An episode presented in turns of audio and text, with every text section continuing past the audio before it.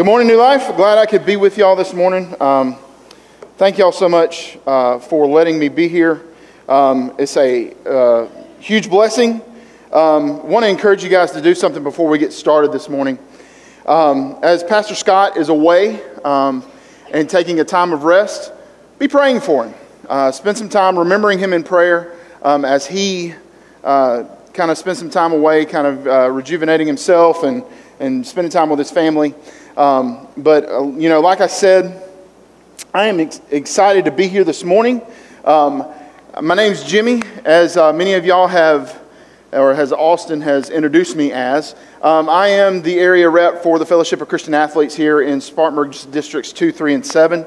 Uh, what is an area representative? Um, basically, what an area representative is, is that they kind of facilitate and do uh, help get ministry done through the uh, the uh, ministry of the Fellowship of Christian Athletes. So I am in and out of over 10 schools um, from uh, Boiling Springs High School, Chesnee High School, Broome High School, and Spartanburg High School, and all of the middle schools that feed in. It used to be 11, but uh, Middle School of Pacolet and uh, Cowpens Middle School are mid- uh, merging to form Cliffdale Middle. So a uh, little for you FYI information that you guys um, may not really care to know about. But anyway, um, I am with the Fellowship of Christian Athletes, and what we do, our main mission is to and through the coach. So we seek to build relationships with the coaches and athletes, but mainly the coaches so that we can reach the athletes. Um, so, for example, I have been a part of uh, the Fellowship of Christian Athletes kind of as a character coach. And as I worked as a character coach, I was building a relationship with the coaches um, of the Boiling Springs football team. I've been the chaplain for the Boiling Springs football team for the past few years. Uh, great opportunity. So we build the relationship to the coach uh, first, so that they can they themselves can hear the gospel and grow and come to know Je- uh, come to know Jesus Christ. And then, uh, because we have the kind of rapport built with the coach, we go and uh, then take the gospel of Jesus Christ to the athlete on the team. And so, um, this area in District Two specifically uh, has not seen a direct area representative in a few years. Um, and so I, uh, a few months back, I was serving as a student pastor, and the Lord started working in my life. And uh, kind of uh, kind of crazy how He did it because we were in the middle of an adoption, um, whom we we we just uh, got our baby boy. Um, the 22nd of March, so this is my first Father's Day as well. Um, so happy Father's Day, dads.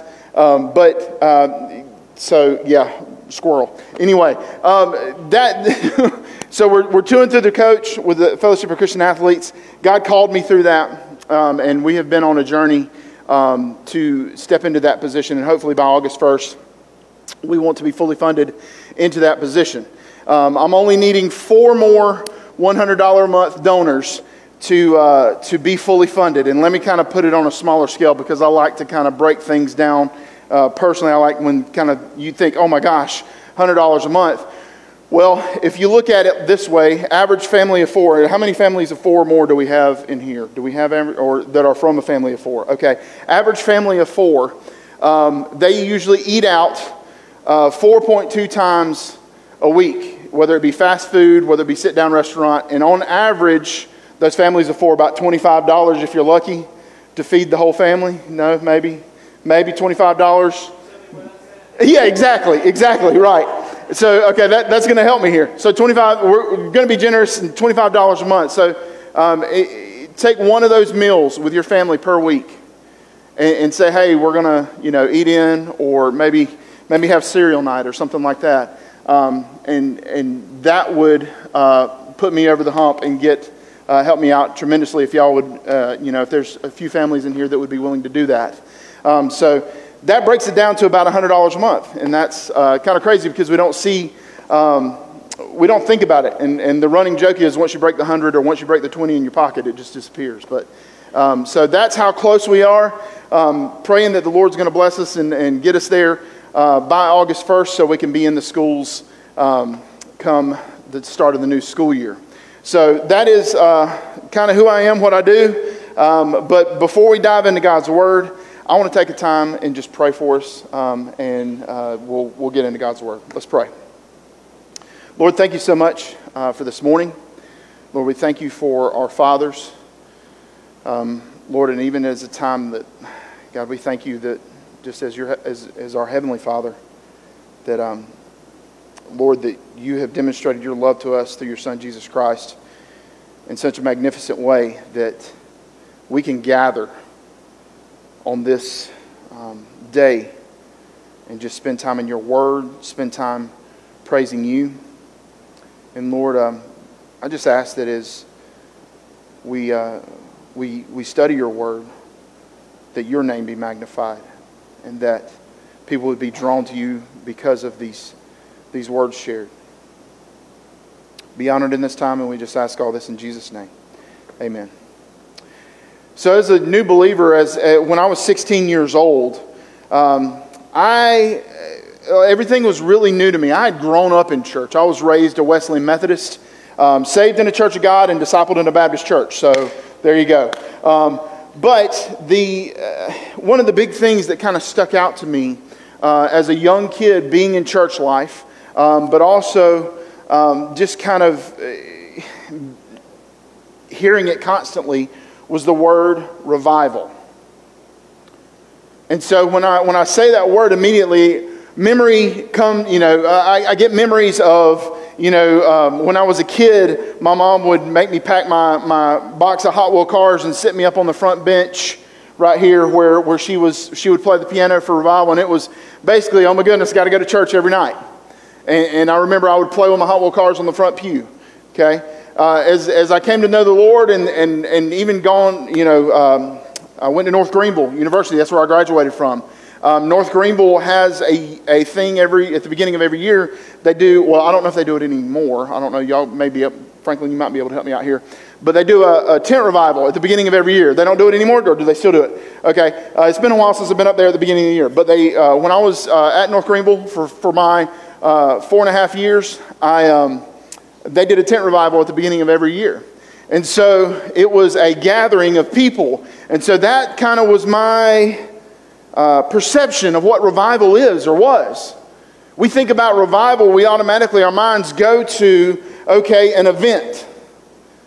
Uh, uh, uh you know, we may think of the big, the big white tents with the, the plywood stage and, and the metal chairs and the, and the sawdust down on the ground and and a lot of those big industrial box fans at the corners of the, at the, corners of the tent, and, and a pastor preaching and, and, and kind of yelling a little bit, and we may think that, that that's revival. Those things are great. Those things are good. Don't, don't hear what I'm not saying. But a lot of times we think that that is, that is what revival is. That and that only. A lot of times we think, you know, and, and the way it's kind of been packaged – Sometimes we experience revival through going to conferences, going to uh, sea, somersault, not see somersault, somersault here in a couple of weeks with the students, right? That's a revival of some sort with the students. But what is revival? Is it an event or is it something constantly ongoing in our lives as believers? That's the question that I want to ask you guys here. And so uh, when we look at the word and see, I'm, I'm a person, okay, well, in order to figure out what is, we got to start with the, the proper definition of the word revival. And so the English Oxford Dictionary defines revival as an improvement in the condition or strength of something. Okay, as believers, if we're using the word revival, we've got to ask ourselves the question okay, well, what are we improving the strength and the condition of? What are we improving the strength and conditioning of if, if, if that's the something? If we say, hey, we're having revival as a church, what are we improving the strength and conditioning of? Are times that we visit the church? Or are we genuinely looking at our personal relationship with Jesus Christ and how to improve the strength and condition of that relationship? Not just a one time event, but how to constantly be improving. We can always be learning. So we look at this. Uh, like I said, true revival isn't a one time event. Let's grab this just for a second. Revival has to do with the heart of God's people. And more specifically, it has to do with being broken for our sin and desiring a deliverance from our sin that results in a true life change. That's the start of revival. Revival starts with repentance. See, revival starts as we demonstrate repentance. Revival, revival starts as we kind of work through the stages of repentance. Eh, and you're going, okay, Jimmy, what are you talking about here? Stages of repentance? What, what's, what's going on here? Well, it's, it's a beautiful thing that we get to see in 2 Samuel chapter 11, verses 1 through 5, when we look at it. But see, here, here's the thing the stages of repentance, the, the, the stages that we go through, okay? For, for there to be repentance, of course, we have to go, okay, well, there has to be sin to repent from, okay? So we got to start right there. The stages of repentance starts when we stray. That's when sin starts. It starts when we stray. Now, when we look at stray, it means to wander, to wander without a fixed course. And when we look at, when we look at 2 Samuel 11, uh, 1 through 5, we see that. Because, see, here's the thing. I don't know, for many of you guys that may know me, um, I, I tend to wander when I tell stories. If y'all may have, maybe not have picked up on that already. I kind of get distracted, and I chased a squirrel a couple minutes ago, and, and I, I kind of make the joke with me when I tell one story, you get three stories. So it's a kind of a three for one deal. And so uh, I tend to wander, I tend to ramble a little bit when I tell a story, okay? I, I, I kind of work around without a fixed course. And we're going to see that with David here. This is the beginning. Now, let me, let me encourage y'all. This is a story that's very popular in God's Word, it, it's very well known. We can, you know, if we've been walking with Jesus for a while, we could probably tell kind of a loose version of the story of David and Bathsheba. Okay?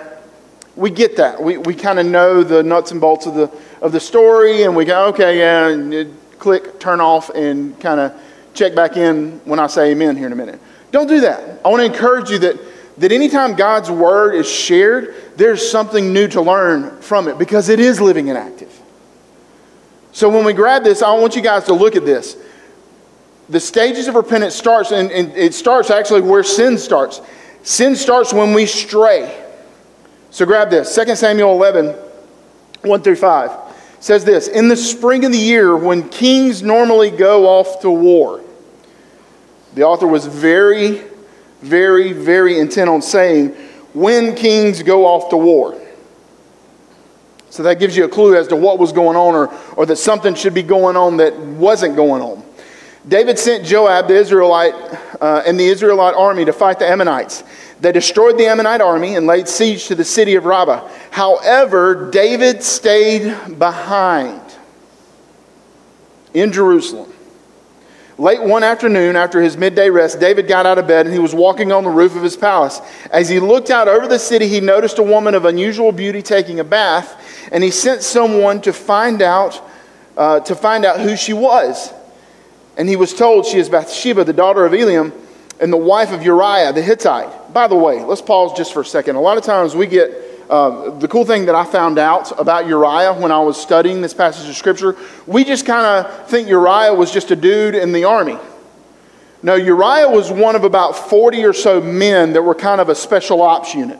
He wasn't just a soldier, he was one of David's, like, I don't know what we would call him, but I, I think it would kind of be more along the lines of a Green Beret or something like that. Like he was a dude when it come to military battle. And so he just wasn't another soldier. So let's pick it up. Uriah the Hittite. Then David sent messengers to get her, and when she came to the palace, he slept with her. She had just uh, completed the purification rites after having her menstrual period, and this, this, then she returned home. Later, when Bathsheba discovered that she was pregnant, she sent David a message saying, I am pregnant. We stray. Anytime we look at sin, maybe a sin that you may be struggling with or whatever, it always goes back to a point where we stray from what God's plan is for our lives. Whether it's a simple day to day plan or an overall big overarching plan of what God's calling us to, Sin always starts where we stray, and that, that's where repentance starts. You look here and you see where David was neglecting the God given duties. He was idle beyond rest. And he literally, scripture tells us that he was wandering on top of the roof. He was walking around. He had just finished taking a nap. Y'all grab what David was supposed to be doing as king of Israel. He was supposed to be on the front lines with his men, leading his men into battle. That's why the author was so, so set on expressing that in the spring of the year, when the kings normally go off to war, y'all got, and he's telling the reader, saying, hey, David wasn't doing what he was normally supposed to be doing as king. Dad, today's Father's Day. For the dads that are in here, happy Father's Day. I want to ask you a question, though. Are you doing what God's called you to do as leading your family and as being a father? Are you raising your children in the Lord? Are you ra- making Scripture a centerpiece? Are you making God's Word a centerpiece of your household? Are you leading your wife?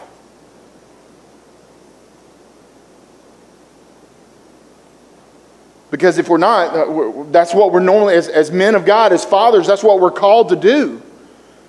So we're straying right there. See, David's wandering led him to actually committing sin with Bathsheba. An interesting thing, too, about this story, right here in this passage, this little chunk, as the author is telling the story, he only mentions Bathsheba's name right here, and he refers to her for the rest of the story as Uriah's wife because the author's wanting you to see the magnitude of what David actually did because it started with him straying, it started with him wandering. Then it goes to we actually commit the sin. See, David neglecting God's will, God's call on his life, actually caused him to commit the sin. Okay? And then, here's the big part after we commit the sin, we live in an unrepentant, sinful condition. We're broken. Okay? This unrepentant sinful condition spews over into our lives because we try to fix it in every other way other than going to God and repenting. We try to fix it with going to baseball games, or we try to fix it with our hobbies, or, or we try to fix it with anything and everything. We try to push it into this, this God hole that, that, that our sin has created that only the Lord can fill, and it ends up spewing over, and we become miserable have a hard time saying that word sometimes. Miserable. There we go. It leads to poor decisions. And you think about this David was wandering, he strayed, he committed the sin, and it led to poor decisions. We know how this plays out. He puts Uriah on the front line. He has some of his guards coming in. He says, Hey, put Uriah on the front line. Well, actually, I got, I got a little ahead of myself. He calls Uriah in. He tries to fix it himself here. He calls Uriah in and says, Hey, um, go be with your wife. And Uriah's like, no, no, king, I, I'm going to be right here. I'm not going to leave your side. So he sleeps kind of with the palace guards. And David doesn't find that out until the next morning. And so the next kind of plan is that he, he gets Uriah drunk. And he says, Go be with your wife. He still doesn't. Finds him the next morning. And so he puts Uriah on the front lines. And see, it leads it snowballs here. It's one poor decision after the other that David makes handling this situation, other than repenting, saying, Okay, I messed up, Lord, and repenting of his sin. The next thing you know, it goes from sin to having her, Uriah, being dead and being killed from being on the front lines. See, here's the thing, too. Once Uriah was killed, David thought he got away with it. see, we may, when we're dancing with sin, we may, we may think we get away with it. We may think we get away with it because in 2 Samuel 11, 26 to 27, we see this. When Uriah's wife heard that her husband was dead, she mourned. And when the period of mourning was over, David sent for her. Uh, David sent for her and brought her to the palace. She became one of his wives. And she gave birth to the son, but the Lord was displeased in what David had done. David thought he had gotten away with it. Oh, but wait. Because when you read on into chapter 12, there's a guy by Nathan, by the name of Nathan, that confronts David. And I want to I want to charge here. I want to charge you as a believer today if you have a relationship with Jesus Christ you need a Nathan in your life. I have a re- relationship with a close friend. I, when I came to know the Lord at 16, 17 years old, literally within days, he brought him into my life and, and he introduced him to me. Um, and we have been very, very close friends since then. And he is a guy that when, I, when he calls me, I know he's going to ask me hard questions. I know that if I've got something going on in my life, he's going to confront me about it. If he sees me being silly and he sees me being crazy and stupid, he's going to say, Hey, Jimmy, uh, what's going on here? Why aren't you leading your family like you're supposed to be leading? Why are you doing this? Why are you going this direction? Why are you going here? See, that's what Nathan did. Nathan brings, he kind of goes to David and he tells him this whole story that kind of gets David lathered up. And he's like, well, yeah, this guy should be done A, B, C, and D. And then Nathan looks at David and he goes, You're that guy. I know what you've done. And he confronts.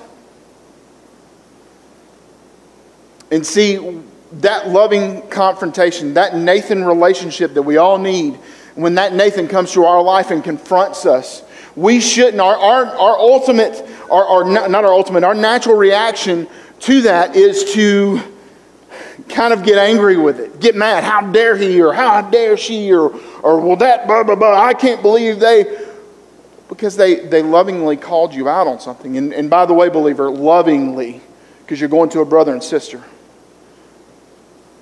Just a reminder Facebook's not the place to do that or social media, whatever you decide to do, whatever social media of choice is not your not the place to do that. You go to them one on one and you say, hey.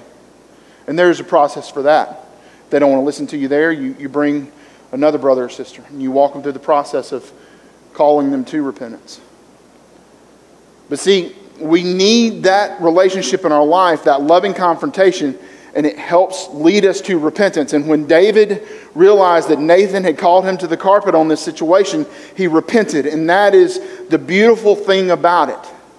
See, 1 John 1 8 and 9, the beauty of repentance. Yes, yes, it is, it is a turning. It is a turning away from our sin and turning towards a holy God. But it says this, 1 John uh, 1 8 through 9 says, If we claim we have no sin, we are only fooling ourselves and not living in the truth. But if we confess our sins, the beauty of repentance, but if we confess our sins, he is faithful and just to forgive us of our sins and cleanse us from all wickedness. But if we confess our sins to him, if we repent, and see, here's the hard part about it. Here's a big point. Repentance which leads to revival, is more than just being sorry, more than just being sorry you got caught. Nothing more has taught me about really being sorry about hurting someone more than my marriage. I love my wife. And fellas, we know some of the hardest times that we have is when we got to say that I'm so, I'm mm, I'm sorry phrase to our wives. But also, on the other hand, there are no, it's a phrase that can be healing as well. Because, see, when I go to my wife and I tell her I'm sorry for something that I've done, if I have hurt her, if I have brought offense to her, or if I have done something that has, that has, that has hurt her in some way and I need to tell her I am sorry, I don't just go to her and say, All right, I'm sorry, and then walk on. It, it, it's, it's, you know, and, and, you know, for those of you that have children, it's, it's mean it. You know, you got to mean that you're sorry. Um, my wife wants to see that I am sorry. I don't, I don't offend, bring, you know, I don't bring offense to her, apologize for it, and then go back and do that same thing again. See, it's, a, it's acknowledging a legitimate wrongdoing. Uh, uh repentance is acknowledging a legitimate wrongdoing towards a holy God. And once we repent, we begin to see the whole big picture of how our sin offends a holy God. We see the big picture of our conviction. We see the big picture of the need of our confession, of us going to, the, to, to God and repenting. And, and we see that repentance. We see the need of that repentance. And we begin to see the whole big picture. But the truth is, sin does leave scars. Sin does leave scars. I recently walked through, no pun intended, but um, I had an incredibly left flat foot. And as all of y'all are now looking at my left foot, it's right there. Um, but so bad to the point that my ankle was about the bottom of my ankle was about two inches from the uh, side, bo- uh, touching the ground, even when I would wear shoes. My, my foot was hard, heavily deformed. Um, before we actually walked through the, the adoption process, my, uh, we, I actually had an ankle surgery, a, a serious ankle surgery. They, they had to take my ankle that was on the side of my foot like this essentially break my foot, put my ankle on top of my foot, and do a reconstructive surgery of my ankle. Well, the fun part about that was is that was only supposed to take about two hours, but when they put my ankle back on top of my foot, the way your ankles are, your normal ankle is, um, my foot snapped straight down on the operating table. And so they had to go in and do a Achilles operation at the same time to put my foot back in position to where it would kind of operate normally. So three screws, and about nine months later, um, I have some serious scars on my foot. Praise the Lord, it works. I can walk, I can stand on it, I don't have to wheel around on a scooter like I did for nine months. Praise the Lord, it works. However, if I were to take my shoe off and Franklin were to take that camera and zoom in on my left foot, you would see some serious scarring. The Lord has healed me. The scars are still there. However, it's a testimony to the beauty of the grace and mercy of our Lord Jesus Christ when we look at that. And when we go to Him in repentance, when we are seeking revival and we go to Him in repentance and we see the scars, but it speaks to the glory, grace, and mercy of the God in whom we serve. Just like I, I put you guys and I show you the scars on my foot. Yeah, I've got scars on my foot, but I can walk now. Praise the Lord. And here's the cool thing. I don't know if many of you know this, but we see uh, we see David talking and we see David's repentance in Psalm 51, verse 1 through 12, where he specifically talks about this. I just want to read this to you guys. It says, Have mercy on me, O God, because of your unfailing love, because of your great compassion. Blot out the stains of my sin. Wash me clean from my guilt. Purify me from my sin, for I recognize my rebellion. It haunts me day and night. There's that repentance. He's recognizing it. And against you and you alone have I sinned. I have done what is evil in your sight and you will be proved right in what you say, and your judgment against me is just. For I was born a sinner, yes, the moment my mother conceived me. But you desire honesty from the womb, teaching me wisdom even there. Purify me from my sins, and I will be clean. Wash me, and I will be whiter than snow. Oh, give me back the joy. Give me back my joy again. You have broken me. Now let me rejoice.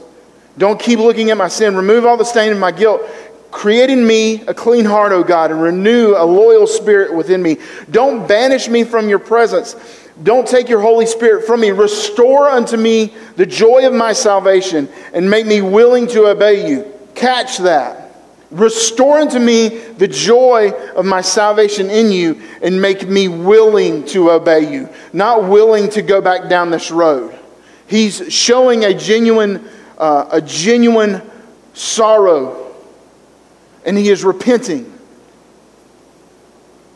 And we also see that it, one of the steps is that, that, that it, our sin leaves us broken, broken and in need of repair. It's the result of sin. We see it right here that David, in, in this psalm, that David couldn't stand himself until he knew he was right with God. See, y'all, broken don't work right. I'm from Boiling Springs. Let my boiling springs come out a little bit. Broken don't work right. I think about, um, you know, just the struggles with, with lawn equipment and stuff like that. Um, uh, specifically, right now, I have a weed eater um, that is, that is a, an older weed eater. Uh, it works better than my newer weed eater. And I've had my older weed eater repaired, and still, it don't work right. I still got to get it fixed. Broken don't work right. It doesn't work like it should. And see, when we're broken, here's the beauty of it. When God breaks us because of our sin, He's saying, Hey, let me put you back together. You quit trying to put yourself back together. Let me put you back together. Only Jesus can do that. Only our personal relationship with Jesus can put us back together through our confession, our repentance of our sin, and our placing our faith in, in the one true living God's Son, Jesus Christ, through his death, burial, and resurrection, that is the way that broken can be fixed. Well, Jimmy, I'm not as bad as David. I, I haven't, you know, I haven't cheated on my wife. I haven't cheated on my husband. I haven't done this or done that. I'm not as bad as David. I haven't ki- had a man killed. I'm not bad as David. I'm not as bad as him. True, but I think the thing that we've got to grab here, if y'all are following along with, with me, we, we're wanting revival. And for revival to happen, we have to have repentance. And for repentance to happen, there is stages that we are having to walk through. And here we are going, okay, well, yeah, I need to repent of my sin, but I'm not as bad as David. Here's the thing that we've got to grasp about our sin any unconfessed sin breaks fellowship with the Holy God.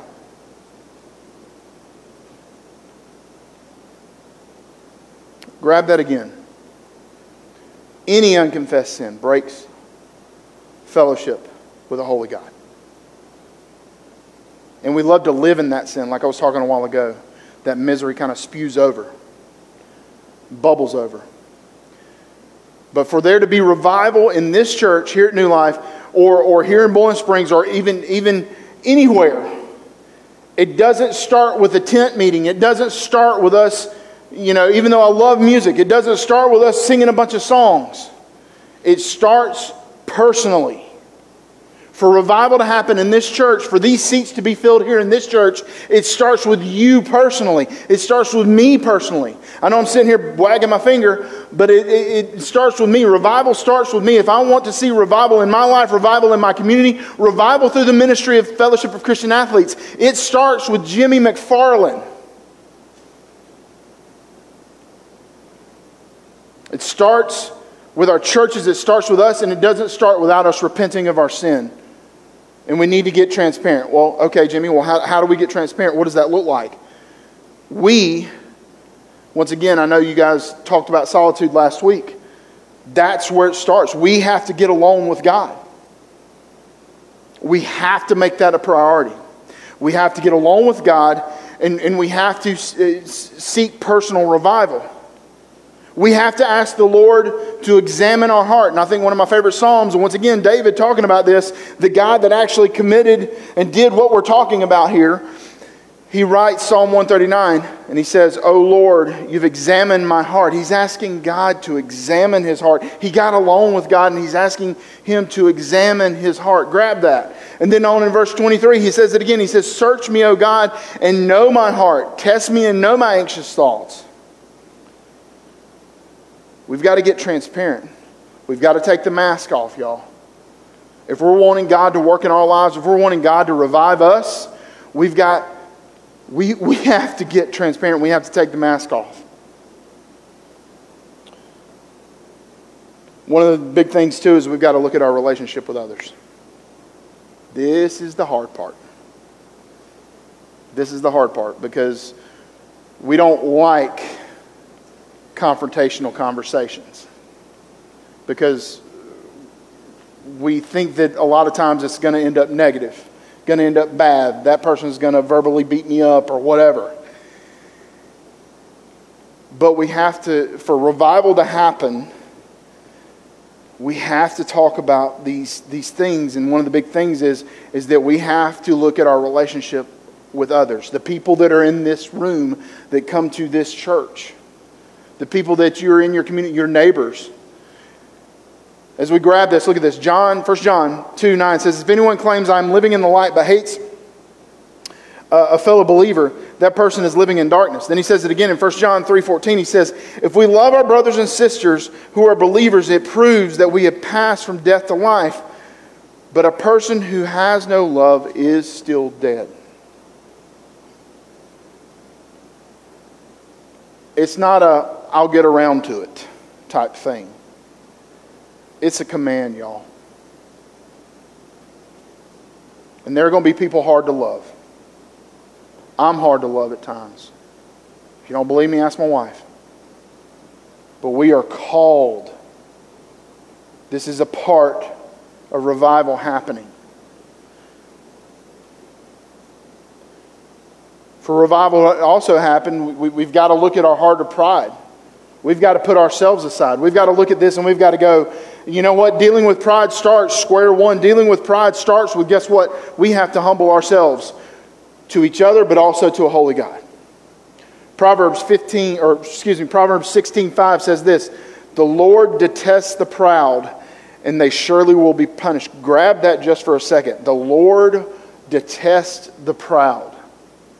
There are not a lot of things in this world that I detest. I'm a Clemson fan, okay? And, and grabbing the magnitude of this word, I have used that in times referring to the teams that I, as a Clemson fan, that I shouldn't like. Of course, you know, candidate number one, South Carolina football, right? Candidate number two, Florida State, really, really close right there behind them. Then Georgia Tech, okay? as a Clemson fan, you know that over the years, those three teams have caused us a lot of frustration. And there are times where I've used the word detest, but I've used it foolishly when referring to that. now looking at this, this verse, he detests the proud. He can't stand pride. Pride is, is putting ourselves before God. Finally, one of the things that we've got to do for revival to happen is we have to re- explore our relationship with the Lord. If you're wanting the Lord to show up here in, in, in this room on a Sunday morning, but you're not spending time with Him daily during the week, guess what? That ain't how it works. See, we make time for the things that we want to make time for. My student pastor, when I was growing up, he, he told me this. He said, Hey, um, as you grow older, as you, you uh, grow in age and, and get your family one day, with Jimmy, and all this. And he said, we were specifically talking about making time for the Lord. And he said, he said, the earlier you get up, the more selfish you can be with that time. And he said, when you're selfish with that time, you can take and give it to the Lord and make it of some use. And that's tough because a lot of y'all have early days that start. Oh, that means I got to get up at 4:30. Maybe.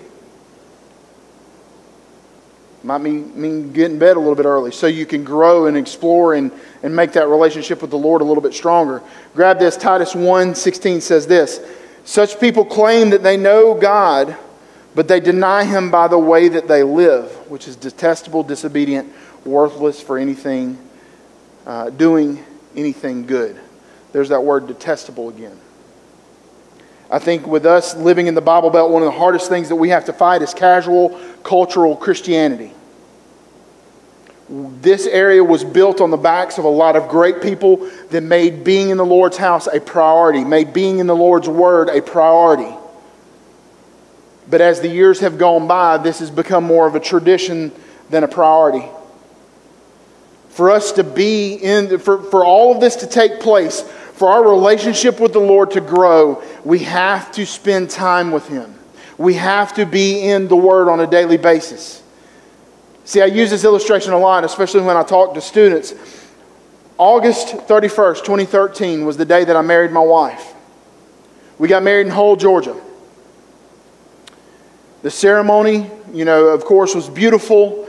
Um, it was amazing. It was awesome and, and you know, we, we exchanged our vows, we, we did, you know, the whole thing. And as we were announced for the first time, we walked back down the aisle. What would have happened?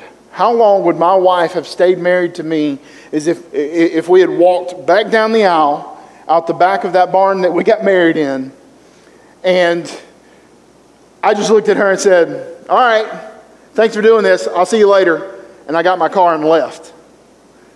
How long do y'all think my wife would have remained married to me? Do y'all think she would be still married to me seven years later? If I'd have just gotten married right there, never talked to her, never spent time with her, never grew our relationship, never did any of those things to build our marriage, if I'd have just said, All right, see you later, and I'd have went on my way, would I still be married to her today? Hey, we can, would you still be married to me today, right now? Uh, no. Okay. See, there we go. She wouldn't still be married to me. Why? Why? But yet, y'all, we don't know and we wonder why revival doesn't happen, but yet we haven't spent time with the Lord weeks, months years. Well, Jimmy, I don't know how to. Come ask. I, I, I guarantee you, I guarantee you, if you were to call Scott or if you were to call Franklin or Austin and say, hey, show me how to do this, they would make time to show you how to do it, what that would look like. But the reason that we're not experiencing revival is because we're not walking with the Lord on a daily basis. That's point blank the issue. See, here's the thing I heard a wise man once tell me, You can tell me all day long what you believe. Yeah, Jimmy, I'm a Christian. I'm a Christian. I'm a Christian. But you will inevitably live out what you believe.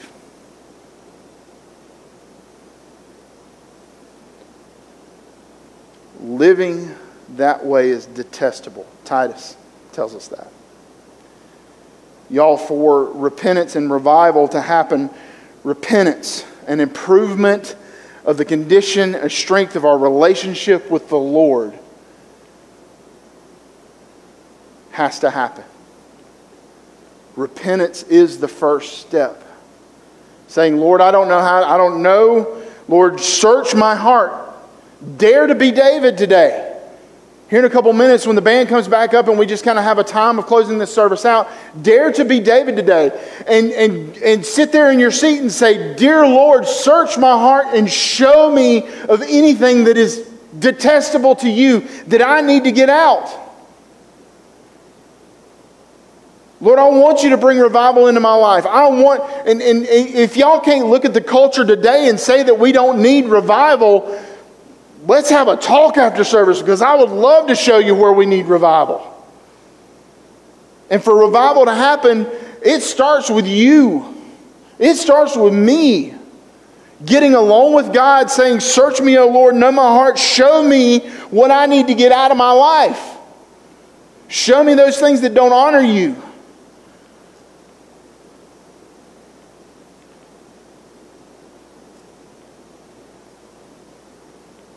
I want revival. I want to see revival in the halls of our school because I see that that's how change is going to happen in our public schools, our middle schools. We are at war with an enemy that wants nothing but to steal, kill, and destroy your family.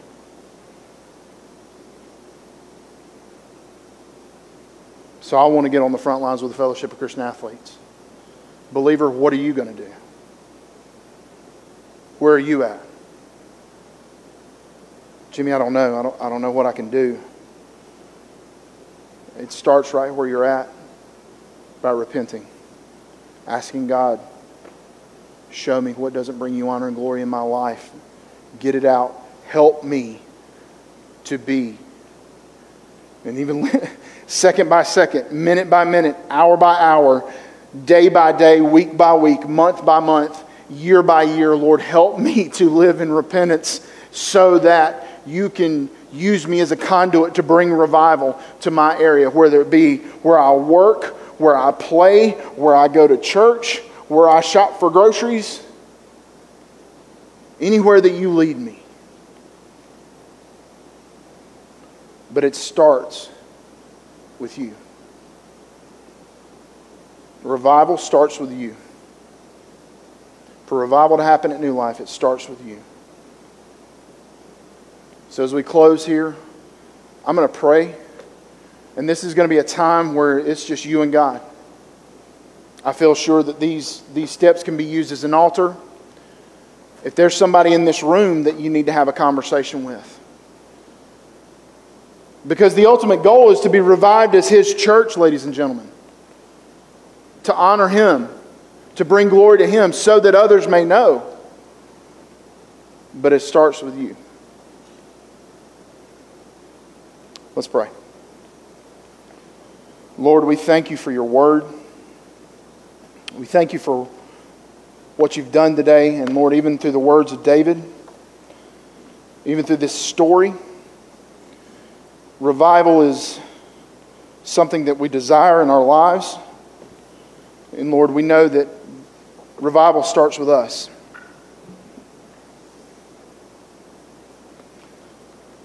Lord, as we sing this song, Lord, Holy Spirit, convict us, draw us, work in our hearts. And Lord, may this be the point where we look back and say, this is where revival started in our lives, our church, our community. And to you be the glory, and to you alone be the glory. We ask all this in Jesus' name.